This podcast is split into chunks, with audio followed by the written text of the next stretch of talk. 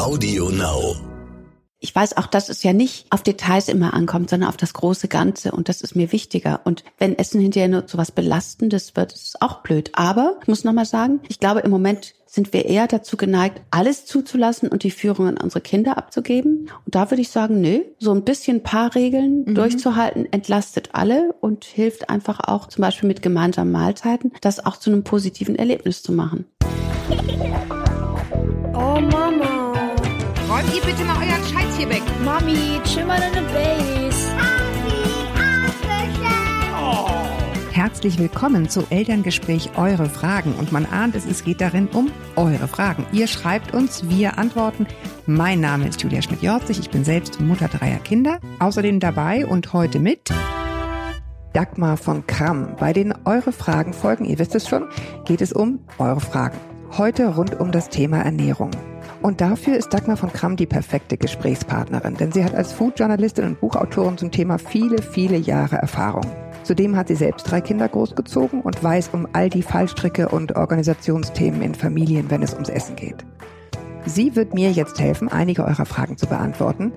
Aber wir werden dabei natürlich auch ganz grundsätzlich darüber sprechen, was gute Ernährung ausmacht. Zum Beispiel über die Frage, ob Snacks dazu gehören und über die vielen Vorteile guter Planung, Außerdem haben wir Fragen zum Thema Folgenahrung nach dem Stillen und Übergewicht bei Kindern. Und ich selbst habe eine Frage an Sie, was man eigentlich macht, wenn man immer das Gefühl hat, das Kind nimmt nur Spatzenportionen zu sich, weil es nicht so richtig mag, außer Nudeln und Schnitzel. So, lange Vorrede. Willkommen. Ja. Frau von Kram. Ja, vielleicht möchte ich noch ergänzen. Ja, gerne. Also die ganze Mutter. Immer. Erstmal bin ich natürlich Großmutter inzwischen, was ich Ja. ganz toll finde. Dadurch bin ich gerade in der Babyphase hoch motiviert und Okay, aktuell. ja. Und dann bin ich natürlich Ernährungswissenschaftlerin Mhm. und bin im Präsidium der Deutschen Gesellschaft für Ernährung. Und ich finde so diese Mischung von Praxis, selber Mutter sein, selber Kinder großgezogen haben, das wichtig finden und auch immer noch so ein bisschen den wissenschaftlichen Background zu haben, um Ja. zu gucken, was ist jetzt eigentlich dran an Low Fat, Low Carb, dies ist giftig, jenes ist giftig und was kann ich einfach so weitergeben? Das ist mir schon sehr wichtig. Ja. Wie gut, dass Sie das alles wissen. Jetzt kann ich Sie ausquetschen. Ja, Jetzt sind Sie bitte. dran. ähm, wir fangen vielleicht einfach ganz klassisch an. Wir haben ja eine bisschen längere Mail. Ich versuche sie ein bisschen abzukürzen, aber in der Sache ist sie eine wichtige Mail. Und dann fangen wir da mal an und Ja. arbeiten uns langsam, Gerne. langsam vor. Weil das immer so ganz gut finde ich, dann so exemplarisch kann man sich daran abarbeiten.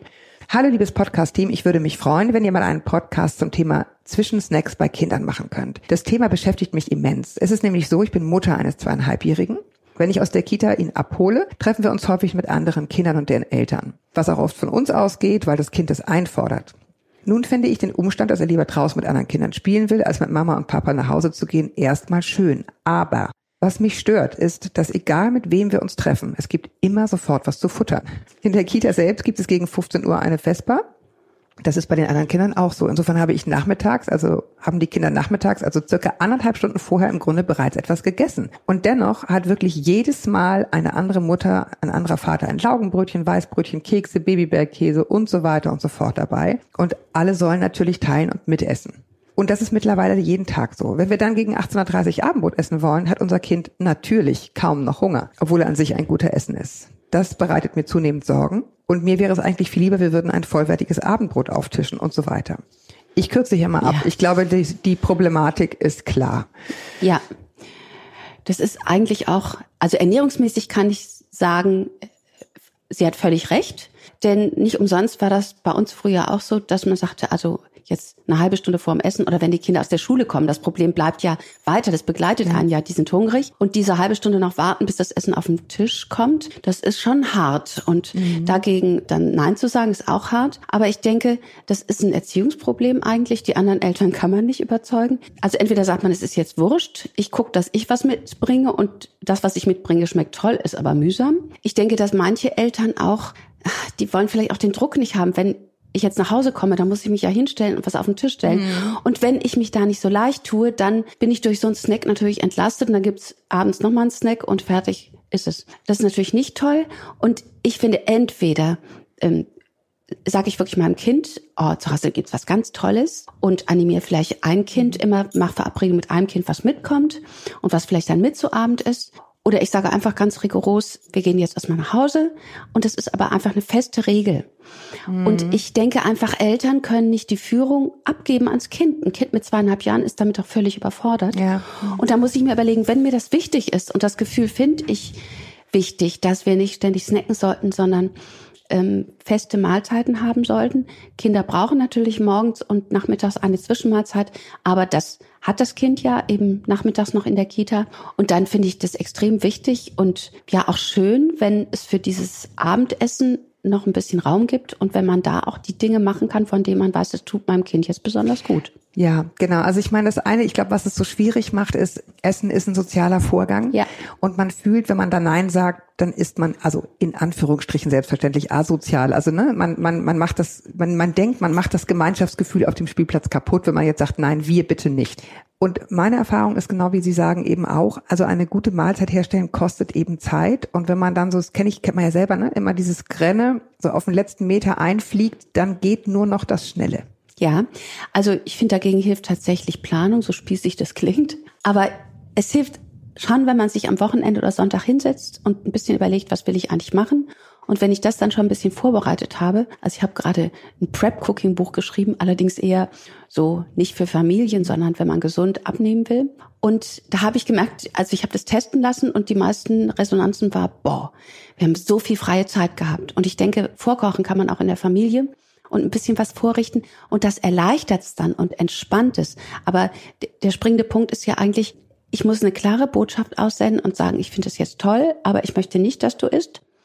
Und wenn das mit den Spielkameraden nicht geht, und das geht schwierig, das sehe ich schon ein, dann sagt man eben, wir gehen jetzt nach Hause und lieber mal eine gezielte Verabredung machen, aber ehrlich, das Kind war den ganzen Tag in der Kita. Mhm. Klar fällt die Trennung aus der Gruppe schwer, aber ich denke, die gemeinsame Zeit zu Hause ist auch wichtig für eine Familie und das ist etwas, was bleibt. Und ich glaube, dass wäre Motivation genug, auch konsequent mal Nein zu sagen. Da gibt es ja. vielleicht erstmal ein bisschen Geschrei. Aber ich glaube auch, ähm, dass wir mutig sein sollten, auch mal Entscheidungen zu fällen für so kleine Kinder, die am Ende eben mit eigenen Entscheidungen in dem Alter noch völlig überfordert sind. Ja, und letztendlich hilft es einem selber auch in Ruhe, dann irgendwann anzukommen und, und ja. essen. Also kurzum, der, das Bauchgefühl der Mutter, die uns geschrieben Super. hat, ist richtig. Total. Vielleicht können wir jetzt noch einmal einen kleinen wissenschaftlichen Schritt zurückgehen und sagen, warum sind denn Zwischenmahlzeiten in diesem Ausmaß nicht gut?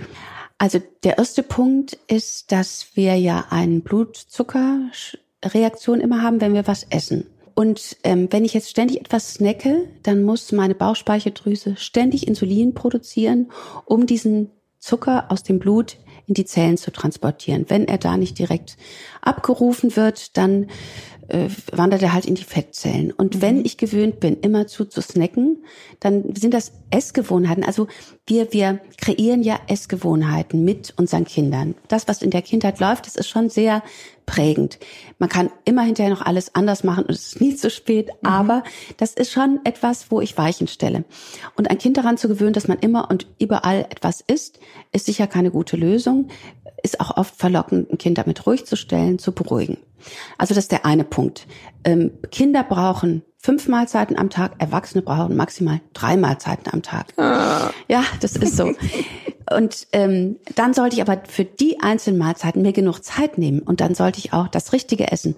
wenn ich mich da richtig satt esse, dann reicht das auch völlig und ich werde feststellen, ich habe viel, viel Zeit, ähm, weil ich mich zwischendurch gar nicht drum kümmern muss. Also unser Körper ist ja darauf trainiert, ungefähr es gab so Versuche ähm, im Keller von Kloster Andex von der Max-Planck-Gesellschaft. Die haben so zirkadiane Rhythmen äh, erforscht und haben alles ausgeblendet. Es gab keinen Ton, es gab kein Licht, es gab keine Zeitgeber. Und dann hat sich herausgestellt, die sind trotzdem in einen 24 Stunden, manchmal sogar 23, 25 Stunden Rhythmus gefallen, auch ohne Sonne, ohne Licht. Und sie haben ihre Schlafenszeiten gehabt und sie haben tatsächlich dann ungefähr alle fünf Stunden Hunger gehabt. Und das scheint tatsächlich so ein physiologischer Abstand zu sein, den ich gut finde.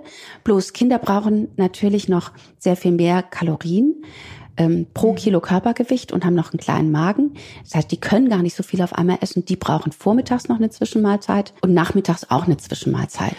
Ähm, vielleicht noch einmal zu dem Begriff Zucker. Ja.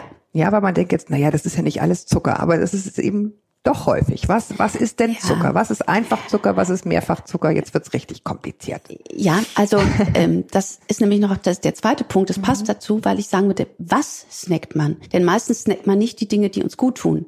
Denn Zucker ist ein Kohlenhydrat, es gibt Mehrfachzucker und die stecken auch in Vollkornbrot, in Gemüse, auch in Obst. Wunderbar, da ist alles drin, was wir brauchen. Ballaststoffe, die machen satt, Vitamine, Mineralstoffe, sekundäre Inhaltsstoffe, die auch ja gesundheitserhaltende Wirkung haben. Aber genauso viel Kohlenhydrat stecken eben in Zucker, der ist isoliert oder im weißen Mehl. Und Zucker hat eben außer Kalorien nichts. Es hat eben keine Ballaststoffe, keine Vitamine, keine Mineralstoffe, keine äh, sekundären Pflanzenstoffe. Das ist eben alles rausextrahiert worden. Ursprünglich in der Zuckerrübe war das alles drin. Aber im Zucker ist es jetzt nicht mehr drin. Und was noch dazu kommt, wir konsumieren Zucker, also gerade Kinder, das vor allen Dingen Jungs, auch äh, im jugendlichen Alter, in Form von Getränken. Also es geht ja gar nicht nur ums Essen, was ich essen kann, Von sondern es Schokolade, geht auch um die ja. Getränke. Bei den Schoko bei Schokolade muss man sagen, Schokolade enthält Zucker, aber natürlich auch viel Fett. Das lässt den Blutzuckerspiegel nicht ganz so schnell steigen. Aber Gummibärchen und zum Beispiel äh, Saft, egal der schönste Saft oder Smoothies oder das lässt den Blutzuckerspiegel blitzschnell hochsteigen. Ich habe eine Insulinausschüttung. Das, äh, der Zucker wird sofort in die Zellen geschleust und ich habe ganz schnell wieder Hunger. Also das sind oft Zwischenmahlzeiten, die äh, jetzt eben so eine Brezel, das ist Weißmehl oder eben Gummibärchen. Aber ich finde zum Beispiel auch die Quetschis sind meine Anfechtung, weil die Quetschis, das ist meistens auch einfach Kompott. Und da denke ich, ja, pf, warum gibt ihr dem Kind nicht lieber ein paar Apfelspalten oder ein paar Mandarinenstückchen? Da ist alles drin. Also der Saft ist immer ein Surrogat und beim Apfel und bei der Mandarine im Ganzen dauert die Verstoffwechslung länger. Ähm, mein Körper hat länger was davon. Es gibt nicht so die Blutzuckerspitzen, sondern das ist alles so ein bisschen ähm, physiologischer, würde ich sagen. Aber das ist, also wenn ich es jetzt zusammenfassend richtig verstanden habe, alles, was den Blutzucker schnell ansteigen lässt, Tut gut. uns nicht gut. Alles, was Ja. langsam verstoffwechselt wird, ist gut und hält auch länger satt. Und natürlich ist auch Fructose im, im Apfel, selbstverständlich, aber den als ganzes Essen ist eben was anderes als Apfelsaft trinken, tr trotzdem summa summarum, weil noch andere wertvolle Stoffe drin sind. Ja, und ich finde auch die Fructose, das gibt so eine Fructosephobie, die ist natürlich durch die amerikanischen Studien gekommen, weil es da unendlich viele Erfrischungsgetränke gibt, die mit diesem Fructosesirup gesüßt werden. Aber stattdessen, wenn ich jetzt sehe, dass die Leute wie verrückt Agavendicksaft verwenden, das hat genauso viel Fructose. Es kommt, denke ich, auf die Menge an. Fructose an sich ist nicht schlecht. Wir, unser menschlicher Körper ist ja seit vielen Jahrtausenden daran gewöhnt, Mehrfachzucker zu nehmen und wenn Zucker, dann in Früchten und Früchte enthalten immer Fructose und Glucose, Honig auch. Und das ist eigentlich etwas Normales, aber dadurch, dass wir ja gar nicht mehr so viel Energie brauchen, also wir leben in geheizten Räumen, wir äh, rennen Bewegen nicht tausend äh, also wir bewegen uns viel weniger, wir frieren auch nicht mehr so. Das heißt, wir brauchen weniger, aber wir brauchen trotzdem fast genauso viel Vitamine, Mineralstoffe wie vorher. Das heißt, wir können uns eigentlich nicht mehr so viel Schrott leisten. Und deswegen ist es viel sinnvoller, Wasser zu trinken und einen Apfel zu essen, als Apfelsaft und Quetschis zu sich zu nehmen. Jetzt haben wir es angesprochen, jetzt müssen wir es auch zu Ende machen. Womit süßt man denn, wenn man es denn muss, denkt, man muss es? Ich finde es völlig okay, mit Zucker zu süßen. Und da ist es mir ehrlich gesagt auch egal, ob das jetzt brauner Zucker ist, Rotzucker ist äh, oder anderer Zucker ist. Jetzt kriege ich ganz viele böse Mails, das wissen Sie Ja, schon, ne? ja, ja. Es kommt auf die Menge an. Also ich selber Ja. bin überhaupt nicht so ein Zu- Zuckerfanatiker.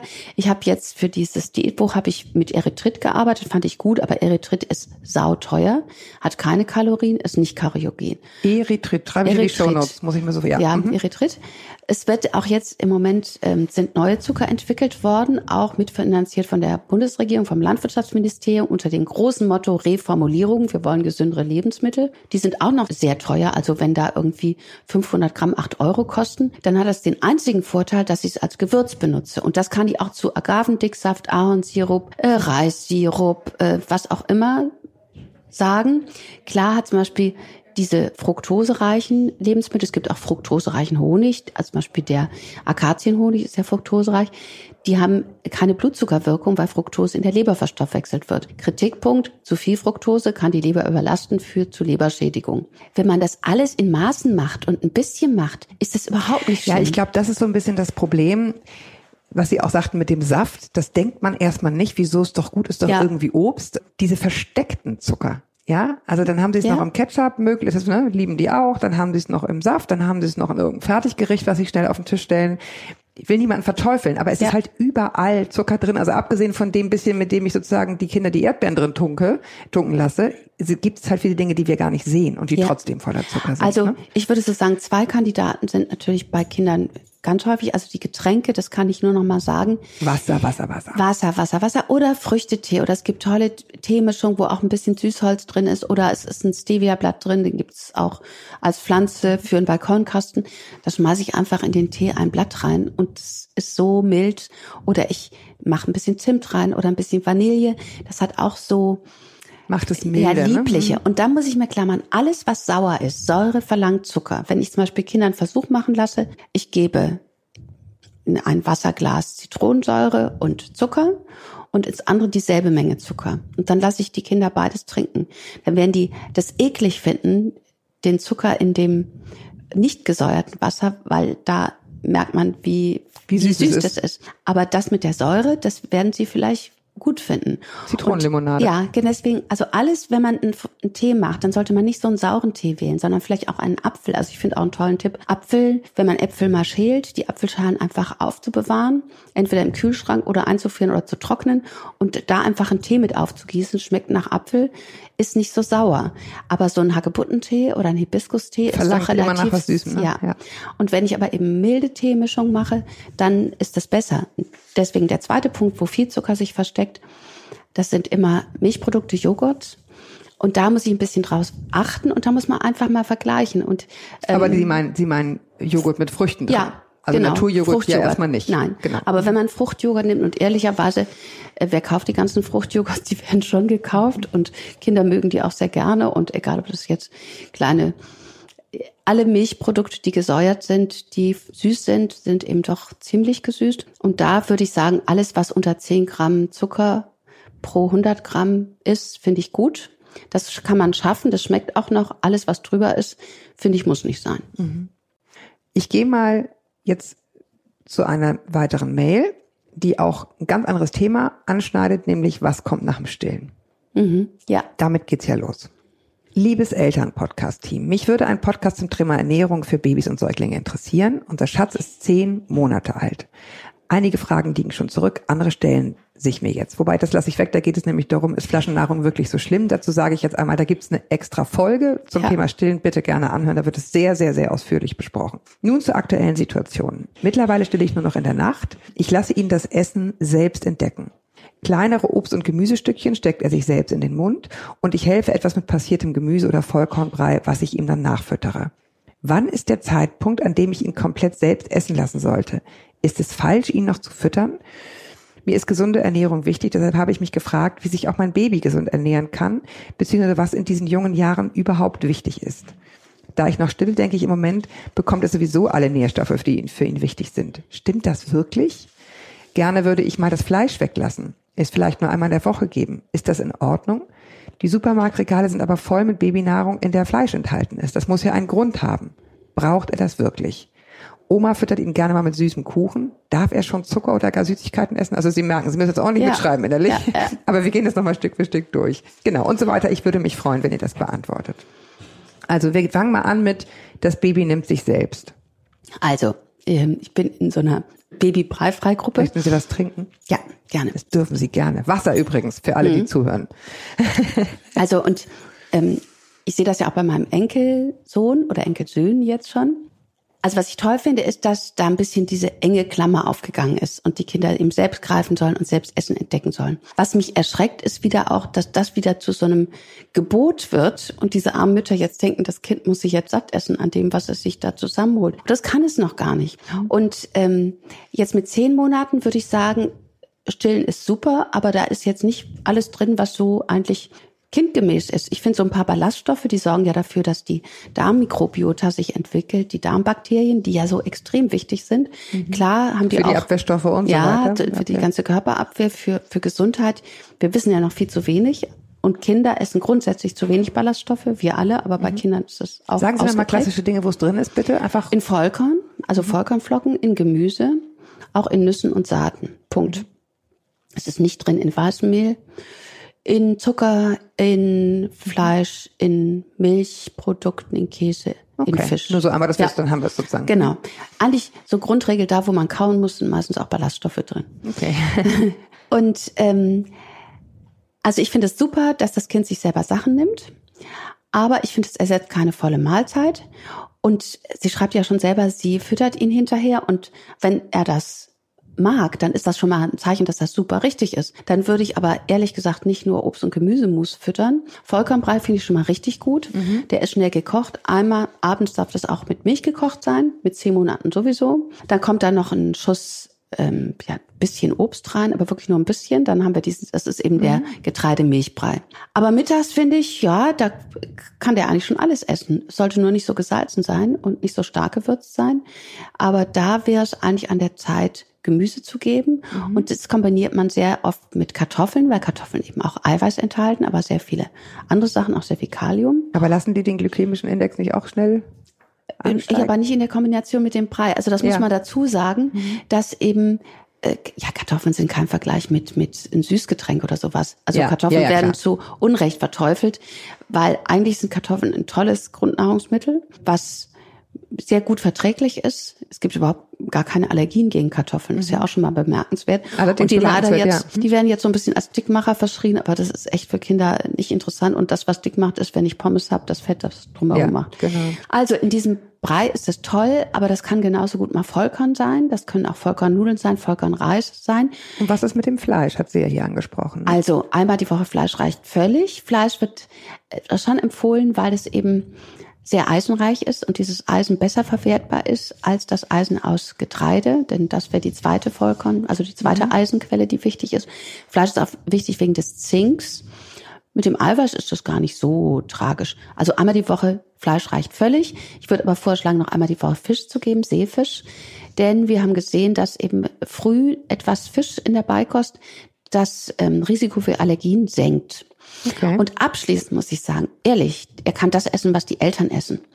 Ähm, ich habe in meinen Büchern, also es kommt jetzt demnächst auch eins noch raus, aber Kochen für Babys, Kochen für Schwangerschaft und Stillzeit, immer gesagt, also in also ab acht, neunten, zehnten Monat, einfach gemeinsam kochen, erstmal nicht salzen, abzweigen fürs Baby, grob zerdrücken, das reicht in dem Alter schon. Und ich selber würze mein Essen dann hinterher. Aber da kann ich Spaghetti Bolo machen, ich kann mein Lachsfilet mit Brokkoli und äh, Kartoffeln machen. Das ist alles wunderbar und das passt auch fürs Baby. Und so ist auch so eine Basis. Ich meine, es ist hinterher doch blöd. Ich stehe da und koche das frische Essen für mein Kind, habe keine Zeit mehr für mich selber was zu kochen und ziehe mir irgendwas rein. Lieber für uns beide kochen oder für uns zu dritt oder für die ganze Familie, für das Baby abnehmen. Und hinterher- Gewürze sowieso, ne? Ja. Das gewöhnt man sich eh langsam an. Also das ist das Normale. Und mit zehn Monaten, abgesehen von Honig, kann das Kind eigentlich alles essen. Es sollte nur nicht zu hart sein, zu stark krustig sein. Genau. Ich meine, äh, dieses Oma-Thema hat, glaube ich, jeder. Das ist Ja. einfach eine, eine, eine schöne Art für Omis, sich ins Spiel zu bringen. Äh, ne? Gummibärchen hier und hm, hm, hm. haben wir auch eine Riesendiskussion immer gehabt. Wie eng soll man da sein? Das kommt drauf an, wie oft die Oma da Ja. ist. Also, wenn die Oma dreimal die Woche kommt, da würde ich da schon ein bisschen drauf Naja. gucken. Äh, Wenn es mit Wochenende verbunden ist, ich meine, meine Schwiegermutter, klar, da gab's den Eistee, Instant-Eistee. Oh, das fanden die Jungs so toll. Da habe ich dann auch nichts gesagt. Die war süß und Jungs fanden es herrlich und das war am Wochenende okay. Also Ja. das ist jetzt nicht schrecklich. Ähm, aber klar würde ich vielleicht versuchen zu besprechen, zu überlegen, ob sie was anderes mal machen könnte. Also sie Ja. kann ja auch mal, was weiß ich, irgendwelche Sesambrezelchen oder Sesamstangen oder es muss ja nicht immer das Gummibärchen sein oder was Süßes sein. Naja, hinzu Und selbstgebackener Kuchen ist eigentlich was Tolles. Ja. Ja. ja. Wobei ja, also wenn man es jetzt ganz spaßfrei betrachtet, auch da Zucker drin ist. Natürlich ist- und Butter und oh Gott, oh Gott, oh Gott, oh Gott, oh Gott. Ja, aber es ist trotzdem etwas, also ein selbstgebackener Kuchen hat eine andere Geschmacksqualität. Mhm. Und ich finde auch, dass ein Kind das schmecken darf. Und ich finde, wenn das was Besonderes ist und nicht, es gibt jeden Tag Kuchen, Ja. dann ist das okay. Da hebe ich genau die Hand, weil das ist ja die Realität bei den meisten Familien. Ja. Die sind in der Kita, da hat jeden Tag irgendwer Geburtstag.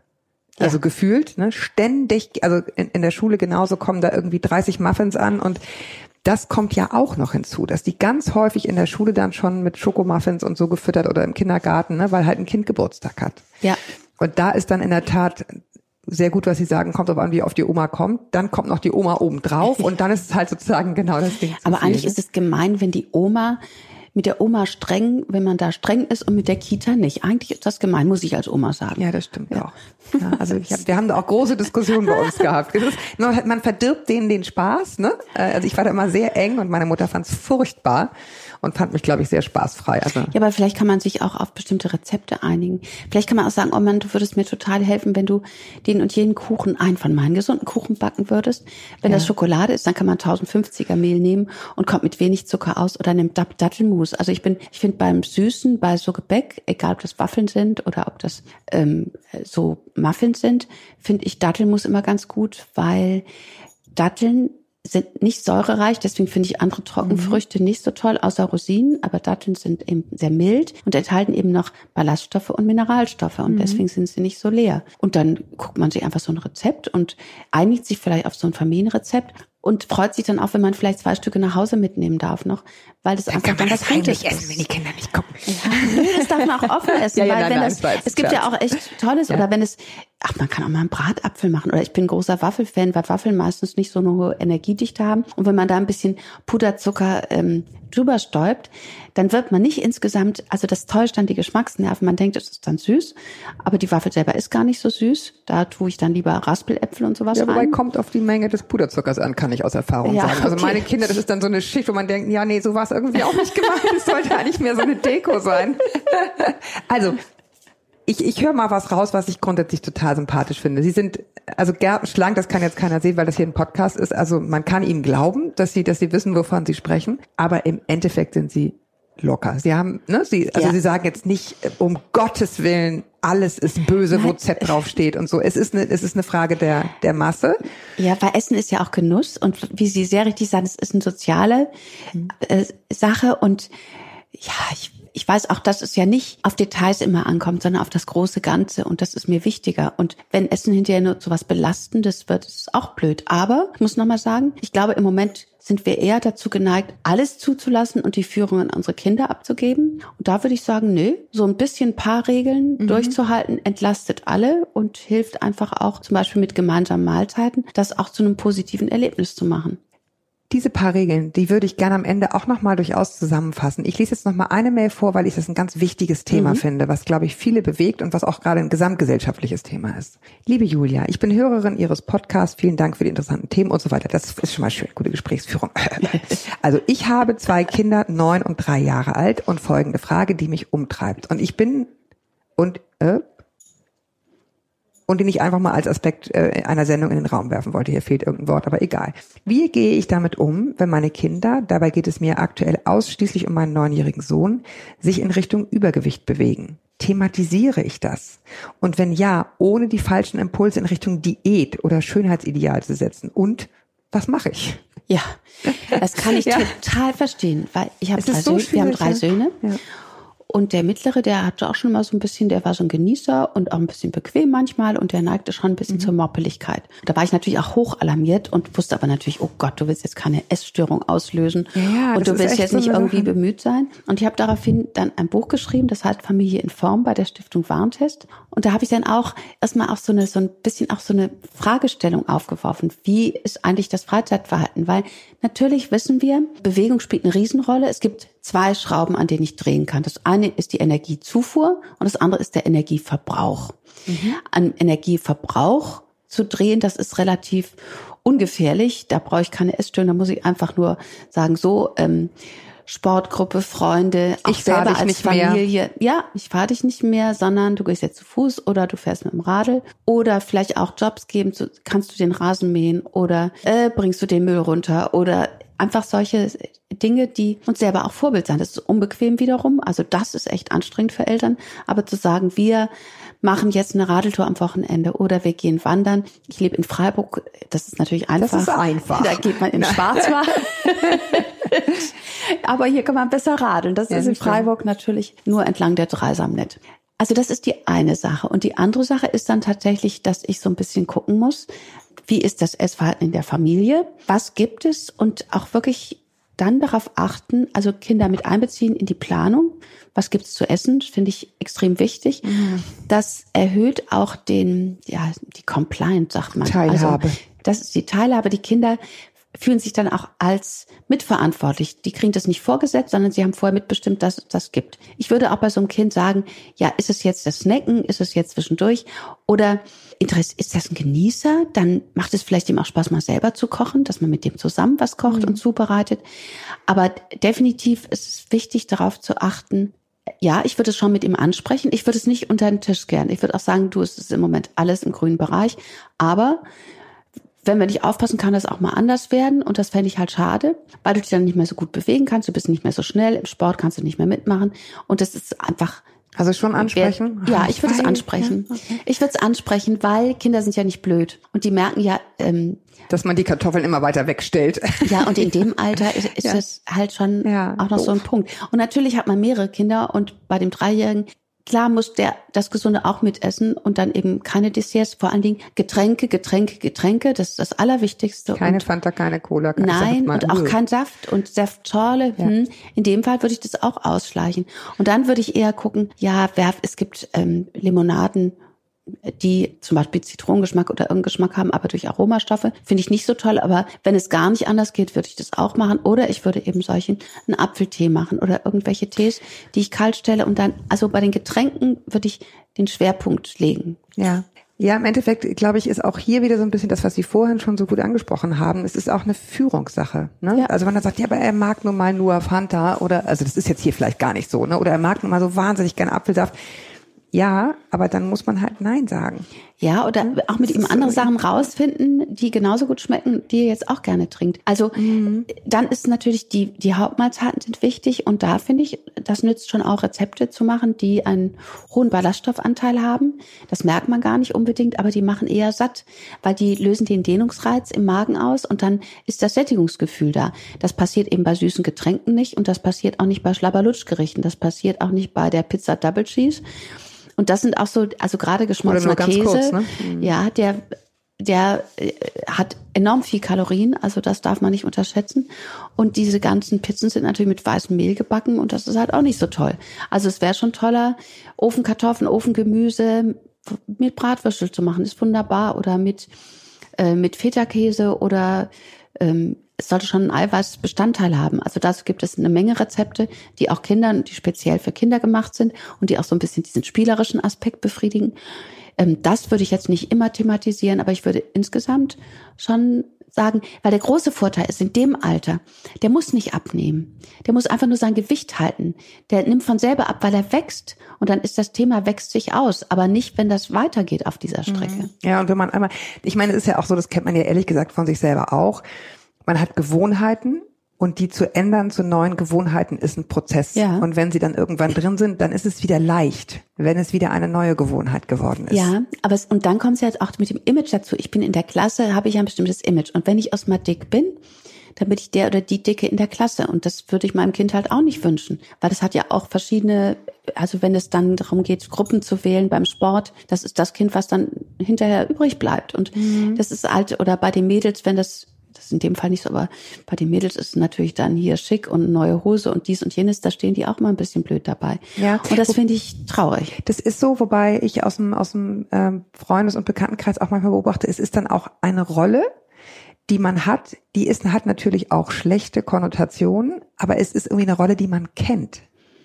Ne? Es ist, ich bin die Rolle der, die halt dann einfach ein bisschen langsam ist und so. Und wenn man dann aus, wenn man dann schlank Mhm. ist, dann ist es halt, da muss man sich sozusagen, auch man ist auch gewissermaßen neu erfunden. Ja, aber das ist schon jetzt erwachsen aus der gedacht. Komfortzone. Ich finde es erwachsen gedacht, weil ich glaube, dass dieser Junge noch nicht richtig dick ist, sondern die Mutter beobachtet, dass er moppelig wird.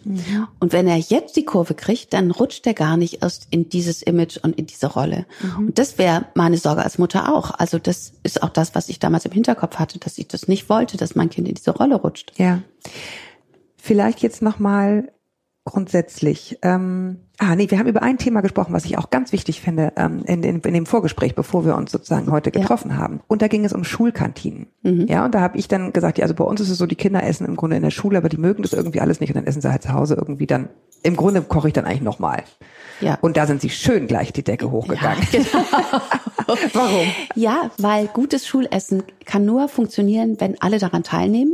Sonst ist die Anzahl der Teilnehmer viel zu gering. Das schafft kein Caterer. Und das merkt man an der Qualität. Ich war selbst beteiligt an den ähm, Verpflegungsstandards für die Schulverpflegung von der DGE, von der Deutschen Gesellschaft für Ernährung. Und die sind prima, die sind auch gut durchzuführen, die sind leider nicht verpflichtend, aber die kann man mal in die Hand nehmen und das durchchecken. Es gibt oft so eine Allianz, jede Mutter ist ja so ein bisschen geschmeichelt, wenn das Kind sagt, oh, bei dir schmeckt es aber viel besser. Mhm. Dann ist natürlich so, äh, der Pizza-Blitz um die Ecke ist auch viel cooler als die Schulkantine. Aber da muss ich ehrlich sagen, das ist nicht gesünder. Und es ist so eine Mischung von, ähm, die Eltern knicken da am liebsten ein, weil an der Front zu kämpfen, wo sie doch schon mit den Hausaufgaben und mit allen möglichen anderen kämpfen müssen, das wollen sie ja. nicht so gerne. Aber ich finde es extrem wichtig, eine gute Schulverpflegung zu haben, weil wir sind ein Land mit einer Ganztagsschule, das wird so sein. Und ich finde, dass da schon mal in der Gruppe ganz viel Positives passieren kann. Und ähm, klar, ich bin in Freiburg, da bezuschusst die Stadt das und es gibt auch da relativ mhm. hohe Anforderungen. Das ist alles möglich, das ist kein Kunststück. Ich habe auch ein Kochbuch geschrieben mhm. zur Kita-Verpflegung in kleinen Kitas, die für sich selber kochen. Mhm. Das ist alles machbar, aber es erfordert eine Solidarität von den Eltern und auch eine klare Botschaft es gab doch so eine Grundschule, glaube ich, in Berlin, wo ganz klar war, die Kinder, die in diese Schule gingen, da mussten die Eltern unterschreiben, die Kinder nehmen am Schulessen teil. Finde ich mhm. prima. In Internaten in England, in Irland, in Frankreich ist es absolutes Muss. Mhm. Und ich finde das vernünftig, weil dadurch entsteht auch Gemeinschaft. Natürlich muss dann die Kantine entsprechend sein, aber das passiert jetzt auch in Bundesländern. Ich habe jetzt gerade aus Thüringen gehört, da ist so eine Entschließung, also das ist beschlossen worden, dass ein großes Programm aufgelegt wurde, wo eben zum Beispiel Lärmdämmung in Schulkantinen. Mhm. Finde ich auch ganz wichtig. Es muss ja da auch schön sein. Die Großen sollten vielleicht besondere Essenszeiten haben, damit sie nicht das Gefühl haben, sie sind mit all diesen schrecklichen Kleinen zusammen. Ähm, die Kleinen sollten wiederum etwas früher gehen, damit sie einfach ihre Ruhe haben und nicht von den Großen da weggedrängt werden. Aber das sind Sachen, das lohnt sich darüber Gedanken zu machen. Und ich finde auch, dass Eltern sich da einbringen sollten, aber auch mit einer Verpflichtung für alle Eltern, weil die, denen es besser geht, die lösen lösen das zu Hause und die anderen genau. die futtern zu Hause das, Chips. Das, das höre ich das raus. will ich nicht. Genau, und das, das höre ich daraus, dass es auch eine gesamtgesellschaftliche Verpflichtung ja. ist. Die, die zu Hause dann ihr Vollkornbrot machen, da ist nach dem Motto eh egal. Ja. Ne? Aber ähm, es ist im Grunde, wie soll eine Schulkantine gut werden, wenn sie sich nicht rechnet? Für die anderen, die es eben nicht zu Hause haben. Ja, es ist eine. Riesenchance. Es ist eine Riesenchance auch in der, für die Gruppe, für die Klasse. Und es ist auch eine Riesenchance. Es gibt ja durchaus verwöhnte Kinder, die eben zu Hause nur das essen, was sie wollen und mhm. dadurch überhaupt nicht mit bestimmten Gemüsearten in Verbindung kommen. Und in der Gruppe gehen auf einmal Sachen, die zu Hause nicht gehen. Mhm. Ja, das, ich glaube, die Erfahrung kennt jeder aus dem ja, Kindergarten. Ne? Ähm, lassen Sie uns noch einmal über ein grundsätzliches Zucker hatten wir jetzt schon so ein bisschen Fleisch, ja. hatten wir ein bisschen Fett.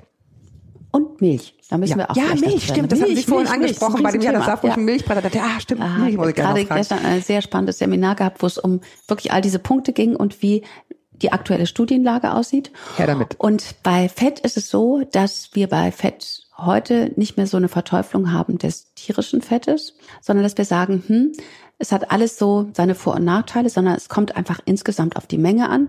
Da hat sich auch nicht so viel geändert. Also es gab mal so äh, so eine Hype, dass man sagt, oh, Fett macht schlank und je mehr, desto besser. Aber genau diese Studie wurde vorgestellt und ein bisschen zerlegt und hat man gesehen, nee, das Optimum ist 30, 35 Energieprozent.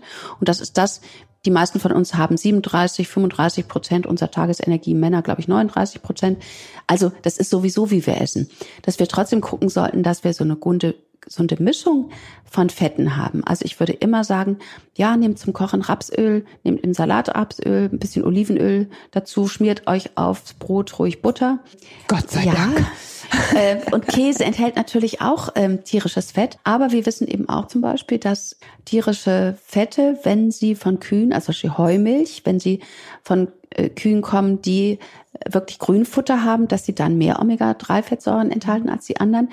Ähm, es gibt so eine Grundregel, Fett soll fließen. Also je flüssiger ein Fett bei Zimmertemperatur ist, desto mehr mehrfach ungesättigte Fettsäuren enthält es. Also das ist schon ganz gut. Und das sind die guten. Das sind die sehr guten. Genau. Ja, wobei es gibt natürlich auch, es wird Wo ist diskutiert. Das drin? Lassen Sie uns ruhig mal konkret ja, Wo sind die ungesättigten Fettsäuren drin? Die sind in Fisch.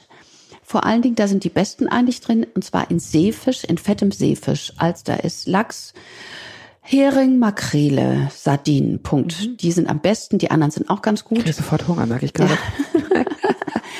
und ähm, Das zweite, das sind natürlich Pflanzenfette. Und da muss man sagen, das Beste ist eigentlich Leindotteröl, aber das ist so ein Luxusöl. Leinöl, immer noch ganz toll.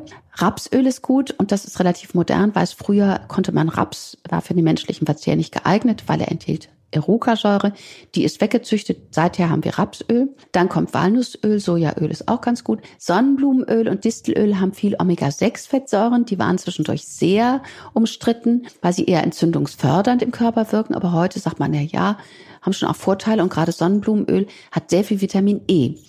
Ähm, Kokos Fett, also da muss ich ehrlich sagen, ähm, der Hype darum, das kann ich überhaupt nicht nachvollziehen. Mhm. Kokosfett ist, hat sehr viel gesättigte Fettsäuren. Was nicht gut ist? Nee, ich finde es zum Frittieren, Hochätzen prima, nichts dagegen einzuwenden. Aber es wird natürlich oft für vegane Brotaufstriche verwendet, um die festzumachen, mhm. weil das kriege ich mit Öl schwer hin. Genau das gleiche gilt für Palmkernfett. Das ist noch weniger gut. Deswegen würde ich bei so Fertigbrotaufstrichen auch versuchen, ohne auszukommen. Also in geringen Mengen muss ich auch sagen, habe ich nichts dagegen, aber jetzt so zu tun, als ob Kokosfett das allgemein glücklich das ist, ist, ist auch Olivenöl hatten Sie noch nicht. Ja, doch, hatte ich, weil Olivenöl finde ich äh, gut auch zum Garen, zum Mischen mhm. mit reinzutun, enthält auch sehr viel wohltuende Dinge. Ähm, aber ich würde eben immer sagen, die Mischung ist eigentlich das Beste.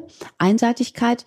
Es gibt hinterher, dann gibt es wieder eine neue Meldung. Man entdeckt auf einmal eine Substanz, die doch ein bisschen nachteilige Wirkung hat. Ernährungsforschung ist etwas sehr Langsames und Langwieriges, weil es keine Doppelblindstudien gibt. Die Menschen essen nun mal jeden Tag und ich kann sie nicht ins Labor sperren und alles kontrollieren, was sie essen. Mhm. Und deswegen sind es eher so Beobachtungsstudien über lange Zeiträume. Und deswegen kommen wir erst sehr spät auf Dinge. Aber das ist auch für mich Grund zu sagen, ja, mischen ist gut. Äh, zum Kochen würde ich tatsächlich Rapsöl nehmen und im Salat würde ich mischen Olivenöl, je nach Geschmack.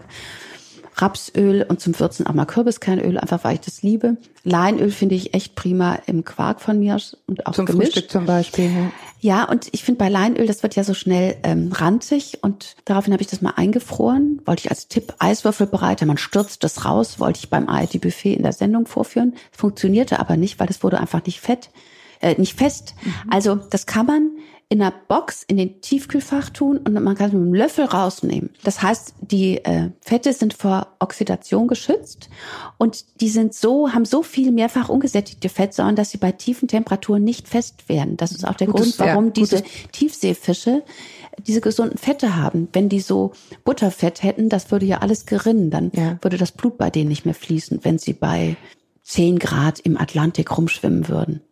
Sie hatten jetzt schon die Milch angesprochen. Ja. Das ist ja auch ein, ein weites Feld. Also beziehungsweise ja. es ist ein Streitfeld. Ist es eigentlich wirklich so ein weites Feld oder ist es eigentlich? Also es ist ein weites Feld. Und natürlich muss man jetzt sagen, im Moment wird es auch so gehypt, weil die, die Lebensmittelindustrie hat wunderbar, äh, unglaublich viele äh, Ersatzgetränke entwickelt, die sie dann anreichert, die aber in meinen Augen sind okay. Für manche Sachen finde ich sie auch richtig gut, kulinarisch zum Beispiel für Milchreis oder für Puddings, weil die dann einfach nicht so gehaltvoll sind. Oder zum Beispiel Polenta gekocht mit so einer Hafermilch finde ich klasse, mhm. schmeckt sehr gut. Aber sie sind kein Milchersatz, weil sie eben doch das Kalzium anders aufgenommen und verstoffwechselt wird.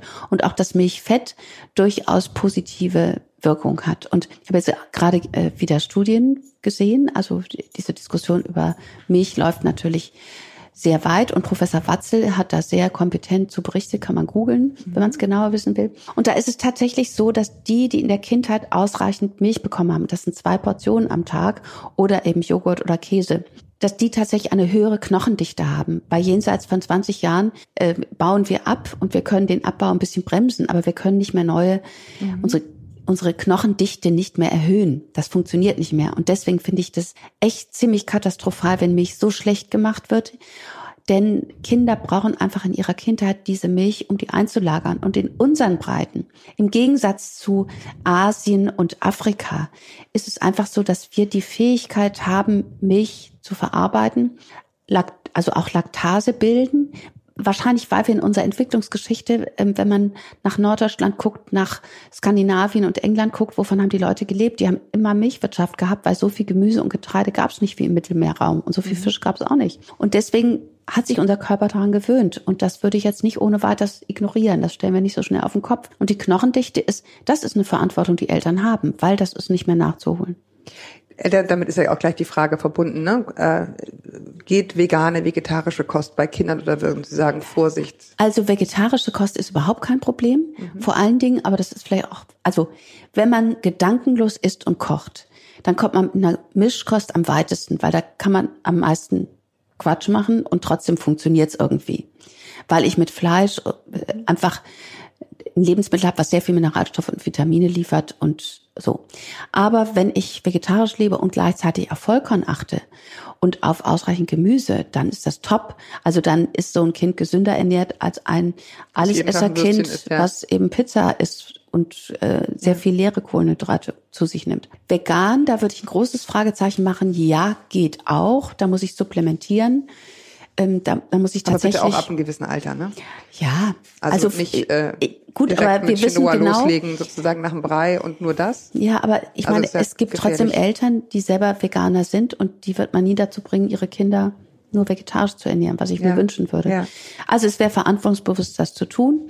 Wenn das gar nicht funktioniert, dann muss man tatsächlich auf ganz viel Nüsse achten, fein vermahlen als dahin, Mandelmus, Nussmus. Man muss wirklich nur Vollkorn geben. Ähm, Haferflocken sind natürlich toll, Hirseflocken, Amaranth, Quinoa. Ähm, man sollte tatsächlich, wenn man jetzt Ersatzmilchen, ob das jetzt Sojamilch oder Hafermilch ist, die sollten immer Kalzium angereichert sein. Man muss auf Vitamin D achten, das muss man vielleicht auch supplementieren. Man muss sicher B12 Supplementieren heißt supplementieren. extra geben, ne? Ja, extra geben oder der Kinderarzt wird auch Depotspritzen geben, das wird auch funktionieren. Aber das gilt vor allen Dingen auch für Vitamin B12 und für Vitamin D. Mhm. Das ist extrem wichtig. Okay. Das kann man sich auch ganz häufig hier anhören. Dann kann man immer noch mal rausschreiben. Es waren so viel, so viel wir könnten noch mal eine Stunde Ja, ja, reden. da könnt, das machen wir. Also gerne mehr Fragen. Schickt uns mehr Fragen. Dann treffen wir uns einfach Okay, noch mal. das machen wir. Ich glaube, man kann jetzt zusammenfassend sagen, bloß nicht verkrampfen, Ja, gerne gut planen. Also ich glaube, das ist wirklich ein Thema, gerade so in Familien, wo, wo beide jetzt heute, das ist einfach so ja, arbeiten, klar. eine gute Mahlzeit vorzubereiten. Ja. Dauert. Da, da Also führt, glaube ich, auch nicht so wahnsinnig viel Weg dran vorbei. Aber sie, die Vorbereitung macht's. Ne? Ja, die Vorbereitung und ich glaube auch so Strukturen und Rituale helfen schon sehr. Ja. Also ich war ja auch immer berufstätig, aber ich habe natürlich auch Rezepte ausprobiert und das hat's leichter gemacht, wobei das die Jungs schon mal auch gestresst haben und der Running Gag war dann, ach Mami, ist das für Stillende und Schwangere? Ja. Weil ich ja auch sehr lange für Eltern die Rezepte entwickelt habe und jetzt auch noch ein bisschen mache. Genau. Und ähm, ja, ich finde diese Rituale und diese auch Regeln bei Tisch und zusammen essen und auch das Einbeziehen von Kindern. Man muss denen nicht alles abnehmen, die können mal einen Tisch decken. Ich habe zum Beispiel als Kind, ich kam aus der Schule und mein Job war, die Salatsoße zu rühren. Und Ja. ja, äh, ja so, so Sachen kann man sich schon, also man muss sich aber mal hinsetzen und sich ein paar Gedanken dar darüber machen, denn von selbst kommt es nicht. Ja, genau. Dann haben wir gesagt, lieber Vollkorn als weißes Mehl. 1050er Mehl finde ich auch ein guter Kompromiss. Das merkt kein Mensch. Einfach kein Weißmehl mehr kaufen, sondern 1050er. Ja. Funktioniert alles mit. Man braucht vielleicht einen Tropfen mehr Flüssigkeit, aber ist okay. Dann Saures zieht Süßes nach sich. Also wenn man was trinkt, lieber was Mildes trinken. Ja. Das verlangt nicht so nach Zucker. Ja. Bei den Süßungsmitteln, wie hieß das Wort? Ich habe schon wieder vergessen. Der Das gute. Erythrit, aber das Erythrit. ist eben sehr teuer und aber zum Beispiel, wenn man ein Crunch-Müsli machen will, dafür habe ich es dann verwendet. Ja. Ähm, das funktioniert sehr gut. Das, das äh, schmilzt auch und dann kann man da die Flocken, den Amaranth, den Pop-Amaranth reintun und das kann, ist hinterher crunchig und ich habe keine Kariogenität und ich habe keine Kalorien. Ich habe aber den süßlichen Geschmack. Das finde ich eine ganz gute Lösung. Und Nüsse statt Chips habe ich noch mitgenommen. Genau. Okay, also ich danke Ihnen sehr fürs Kommen. Vielleicht sehen wir uns in der Tat nochmal wieder. Das würde mich sehr freuen. Mich auch.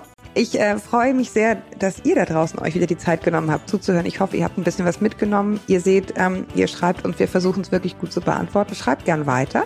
Ich freue mich, wenn ihr schreibt an podcast.eltern.de oder diese Folge auch gerne kommentiert auf Instagram auf unserem Account Elternmagazin. Und bis wir uns wieder hören, haltet den Kopf über Wasser. Ahoi aus Hamburg.